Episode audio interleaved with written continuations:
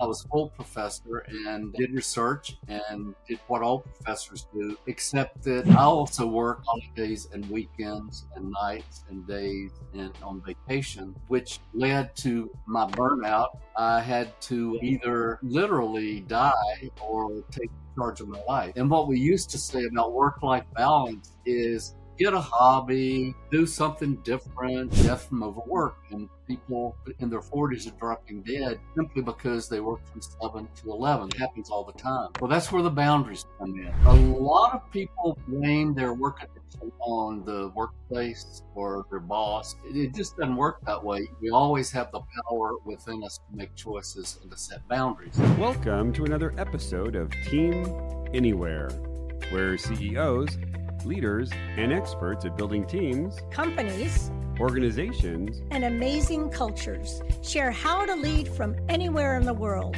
I'm your co host on the East Coast, Ginny Bianco Mathis. And I'm your co host on the West Coast, Mitch Simon. And we invite you to join us to Team Anywhere.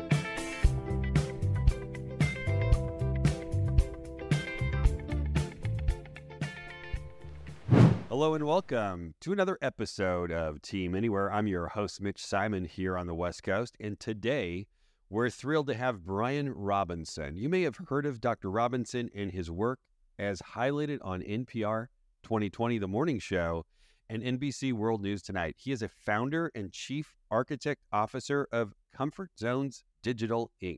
He's author of 40 books, including his most recent, which I have right here, Chained to the desk in a hybrid world, um, a guide to work life balance and chill.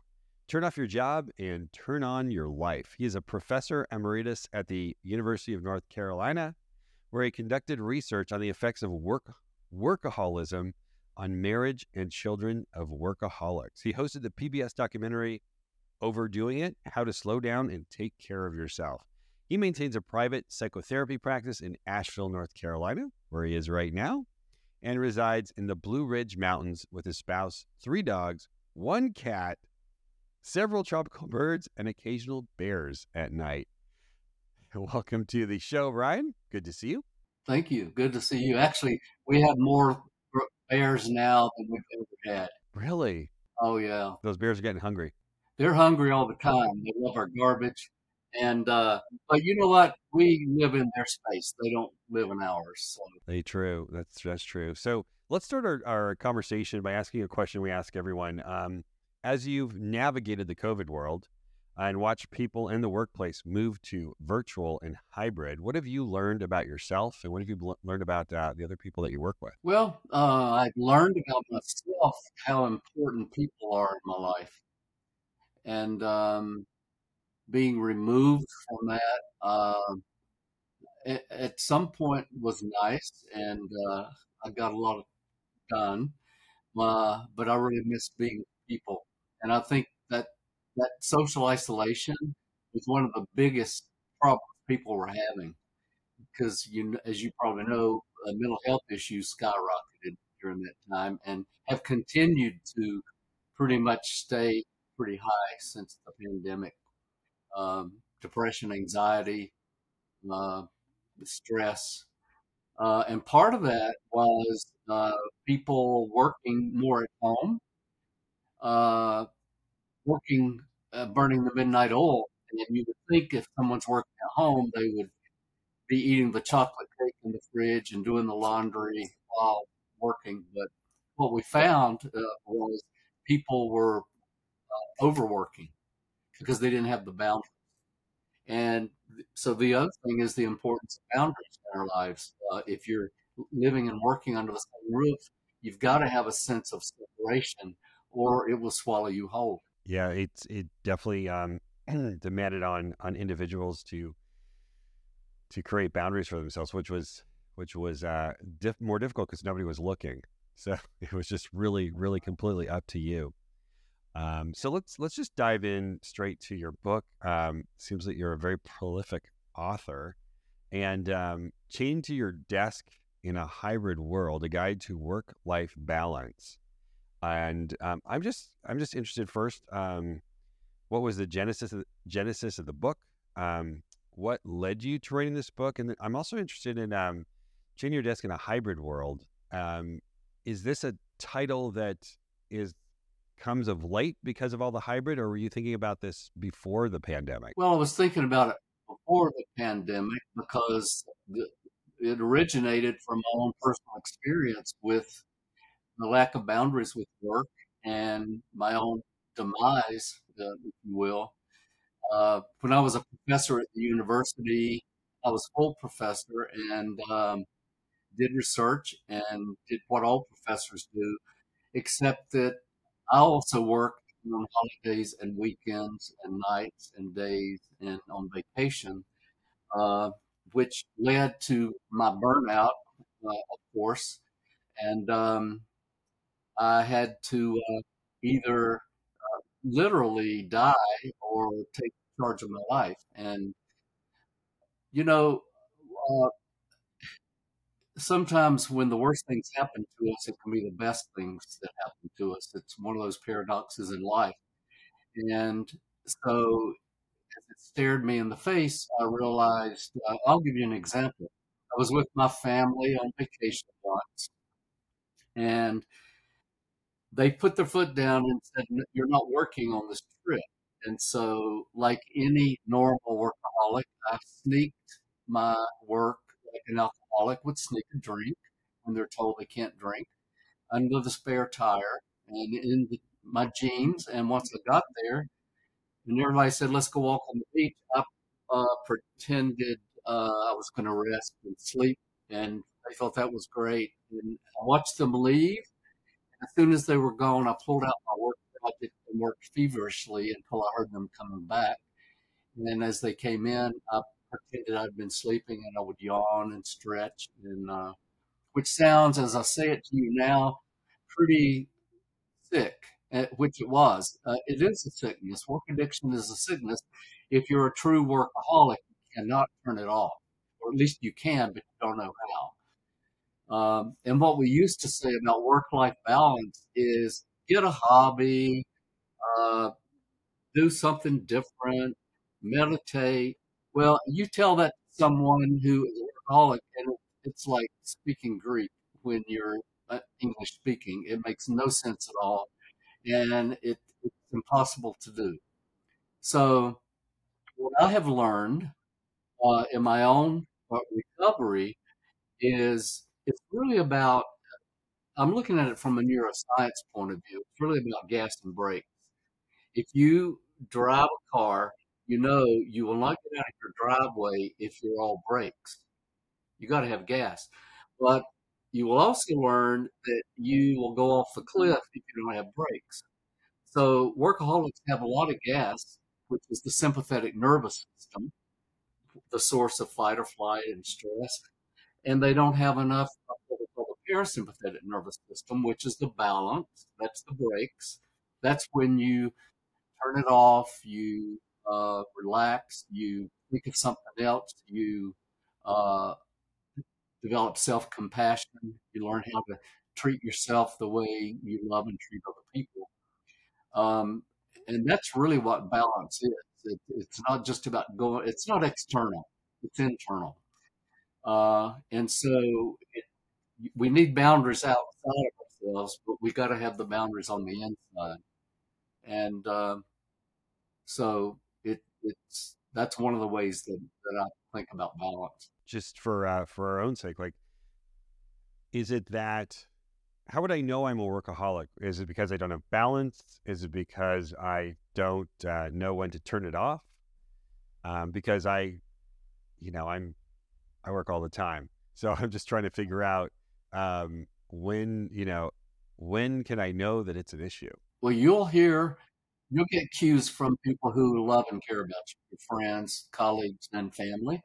Uh, and many times the workaholic will deny it that uh, I'm just working to provide a good life for, for you guys, which is uh, partly true, but not totally true. The, the, real truth is they may not even be aware that they can't turn it off, or they somehow denied that it's a problem and that uh, it's just the way they are. So sometimes it takes uh, a family uh, complaining and drawing the line. Sometimes it takes uh, uh, health problems, uh, whether it's uh, psychosomatic or cardiovascular. We know there's a high correlation with overworking. Uh, in Japan, there's a name for uh, death by overwork. It's called karoshi. Learned to pronounce it correctly. Karoshi means death from overwork, and people in their 40s are dropping dead simply because they work from 7 to 11. They're called 7 11 workers. In our country, we don't, for our um, vernacular English, we don't have a, a word for it. But um, it happens all the time. People drop dead for, from overworking in this country, and we call it heart attack. But and sometimes it, it's it's but sometimes it's because people work day and night, weekends, holidays, and vacations, and they will often say they're driven by a company or by you know an external source when really in fact it's that little message in their brain that's driving them that says they have to they must and they can't turn it off.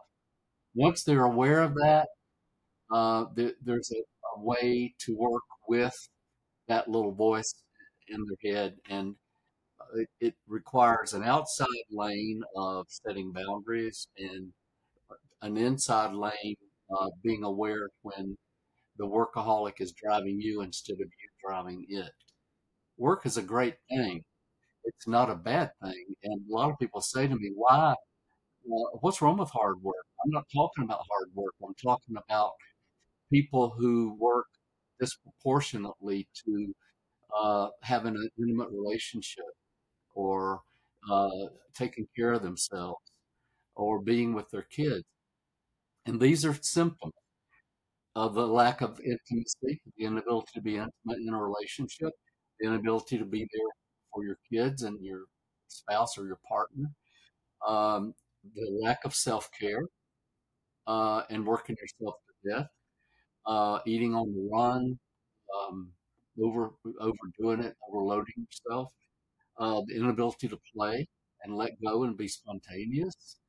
Um, uh, we, there's something called that I've developed called brownouts, which are equivalent to alcoholic blackouts, uh, and it's when you remember conversations with uh, your spouse or a friend or a colleague uh, because your mind was working and you ask that question again or you revisit it and people will look at you with rolled eyes saying, We've just already talked about this, and you don't remember it. So, those are a few of the symptoms of um, binging. Some people have told me they binge like an alcoholic and they sleep in their clothes and they wake up just like an alcoholic who's been binging with uh, alcohol or a drug addict matter. So, those are some of the symptoms. What about um, you know? There's so many people who who say or and actually feel like you know I absolutely love my work. Um, I love the the clients I work with. I you know I'm so uh, stimulated intellectually by the work. Um, it's I actually enjoy that you know working more than let's say playing golf or playing tennis. Um, what would you say to somebody like that who is kind of really happy, um, enjoying the work that they do, maybe 10 to 12 hours a day, six days, seven days a week? Well, it's not about the number of hours you work, it's about uh, the inability to turn it off. So I love my work too. I love my work now more than I've ever in my life. But the difference now is I'm drawn. Before I was driven. And and what I mean by that is the work addiction came from two sources. One was uh, external uh, demands made upon me by the wherever I worked, and also the little voice in my head that said I have to, I must, I should. I call that musturbation. Uh, that's a, a, coin, a, a, term coined by uh, Albert Ellis, who's a famous psychologist. Uh, because what we realize is we're putting pressure on ourselves.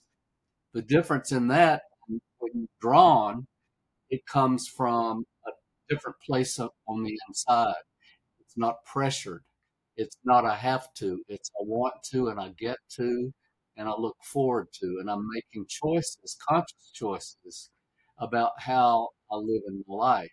So it's great when people say they love their jobs. This is not about a lot of workaholics jobs, but if they look at the full spectrum of their lives, what's happening in their intimate relationship? What if they have kids? What's happening with that?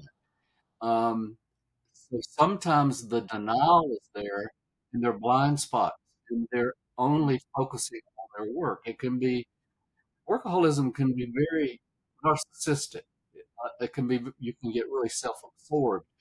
But if you're a true workaholic, people around you are pulling their hair out and upset that you're not uh, investing in them in terms of your attention and your love and your care.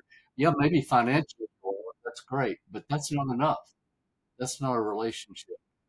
Um, and your friends wonder where have you been and why don't I ever see you anymore? And uh, ironically, when you if you work for a company, companies will often start to say, no, this is uh, you're pushing this too much.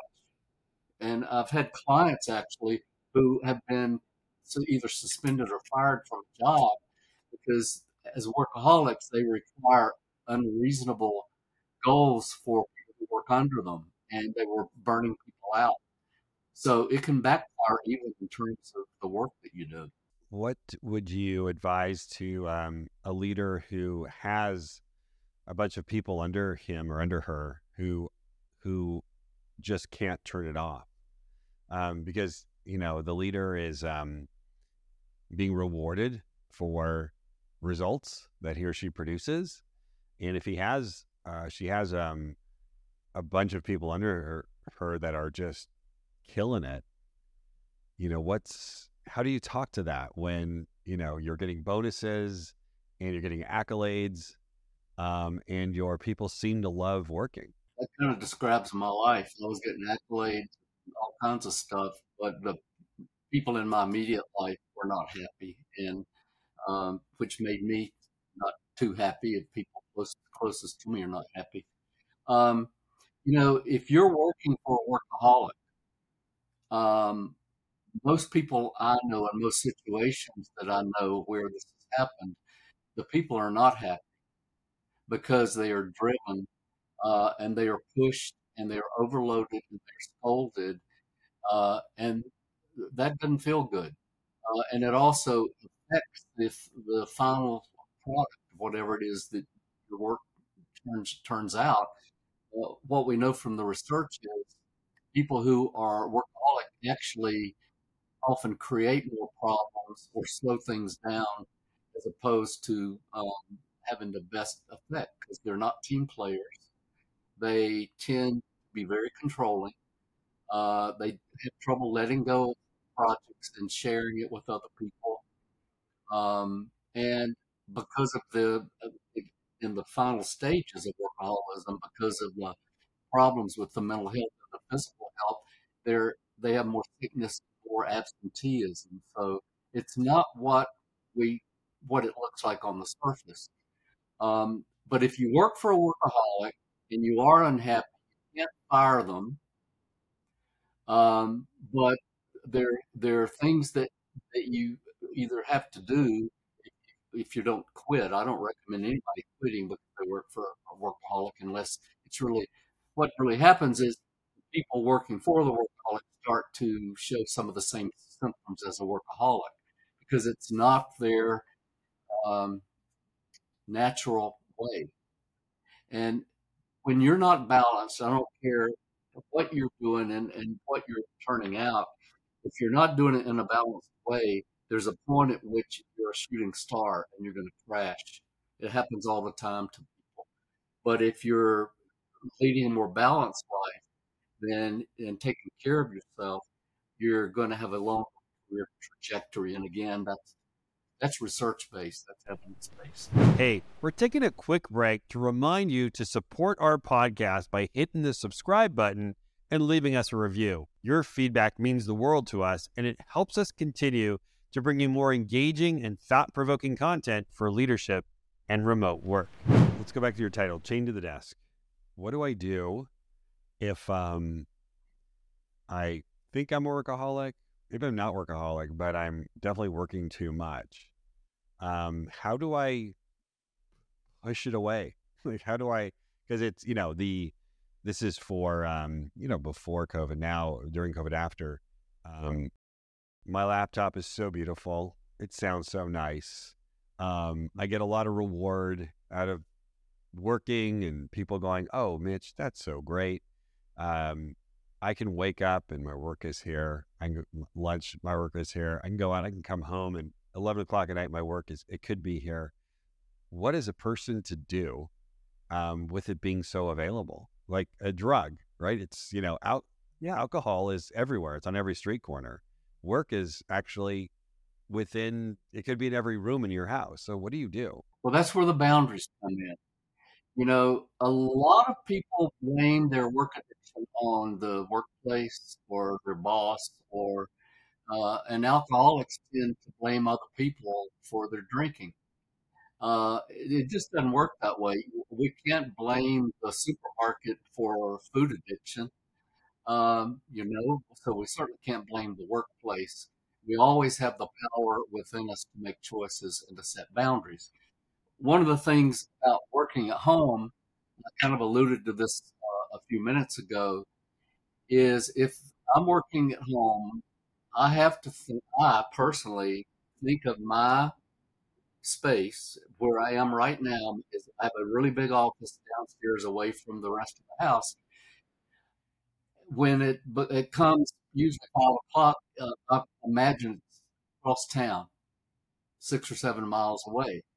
So I have this mental boundary. It's just not a place that I go to. I don't need to go there uh, in off hours. And if I do, it has to be for a very good reason. It's an agreement I have. And my spouse and I have an agreement. We don't talk about work uh, at meals anymore. It used to take over everything. So it's really about just asking yourself, what are the boundaries I need to set, either external or internal? The other thing that is really, has really been important in my own recovery is uh, present moment awareness.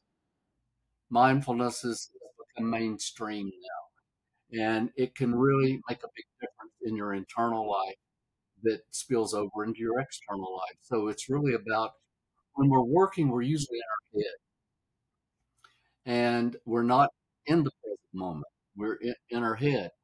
But if you just take, and research bears this out, a few minutes reset your brain every once in a while. I'm saying a few minutes. I call them micro chillers. I talk about this in the book. Micro chillers are three to five minutes a few times a day where you just take time out and you just listen to the sounds around you, notice the people, the colors, maybe the wind, uh, nature is a great way to do it. Um, if you do that for three to five minutes, you're going to be more productive, you're going to be more clear minded, uh, and it's really going to pay off, not only uh, in your production, but also in your mental health.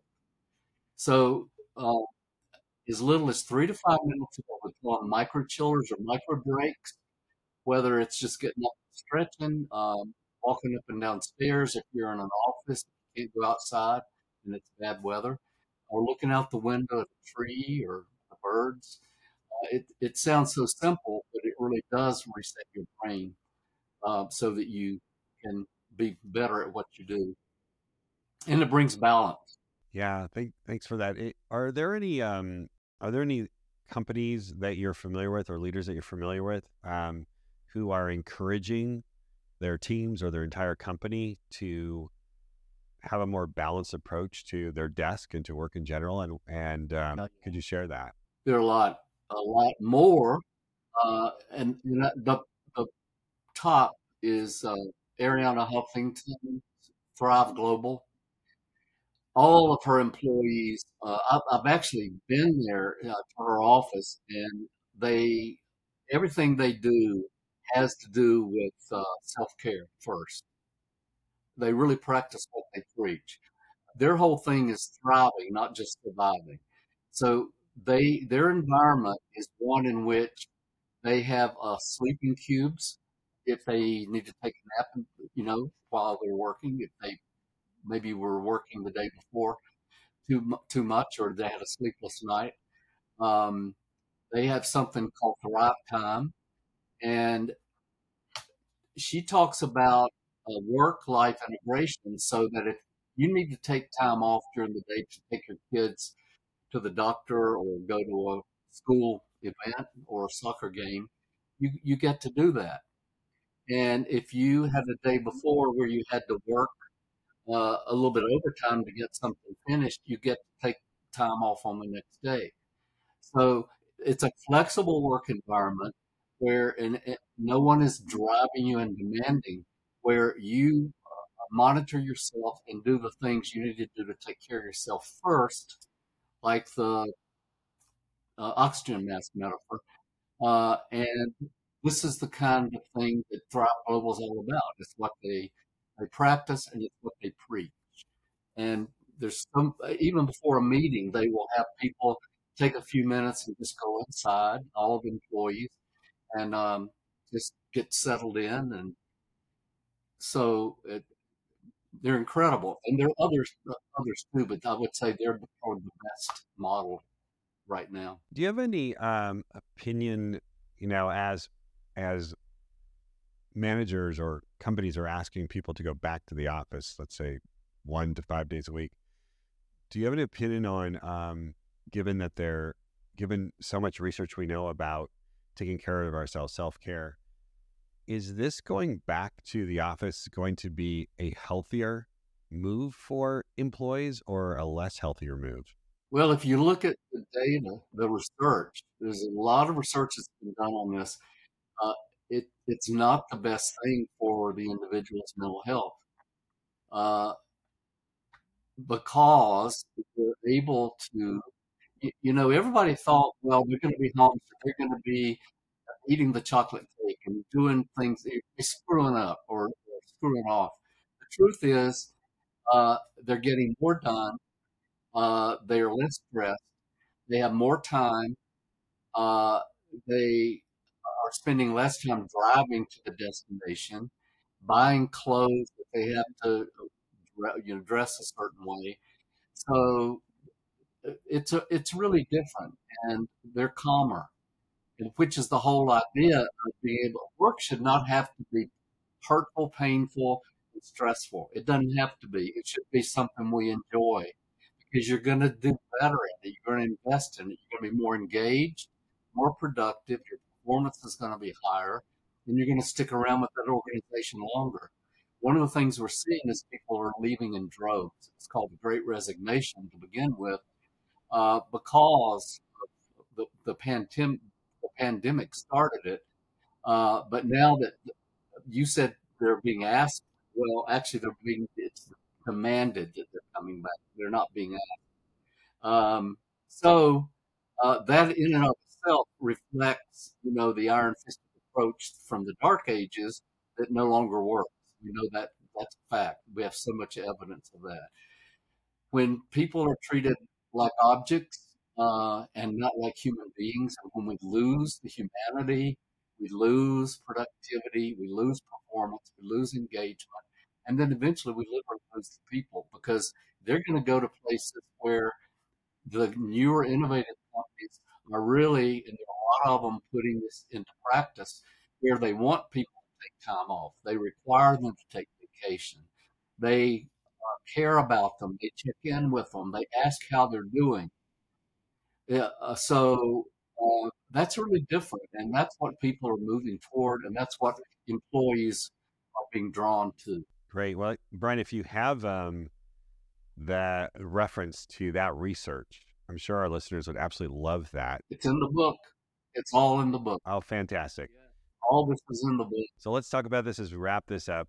Chained to the desk in a hybrid world, um, a guide to work life balance. Where can we find out more about you and uh, get a copy of this book? My website is Bryan Robinson Books.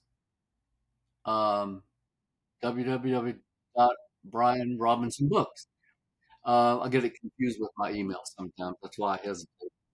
Uh, that has uh, everything about me, and it has some videos. Everything's free on there, and it has book the books that you can take a look at, and a test you can take to see if you are a workaholic, and it will be electronically scored. That is wow. That's kind of the I guess the most valuable uh, part here. So you have a you have a test on can I check out if I am a workaholic? Yes. hopefully what to do about it. And so Bryan Rob so BryanRobinsonBooks.com and Bryan is with a Y, so it's B R Y A N. If uh, you're not if you're not uh, watching but you're hearing in audio. Well, Bryan, thank you so much uh, for coming out from uh, from Asheville, North Carolina. I heard it's a beautiful beautiful part of the country. I really appreciate it. Um, I guess I'm going to go take a, a, wellness break right now and get ready for my next podcast. Thank you so much, Bryan. Uh, it's been a pleasure. Thank you, Mitch. It's a pleasure to be with you. Good luck on your book. Bye bye. Before we sign off for today, please take a moment to subscribe to our podcast and leave us a review on your favorite podcast platform. Your support helps us grow, and by subscribing, you'll be the first to know when our exciting next episode is available.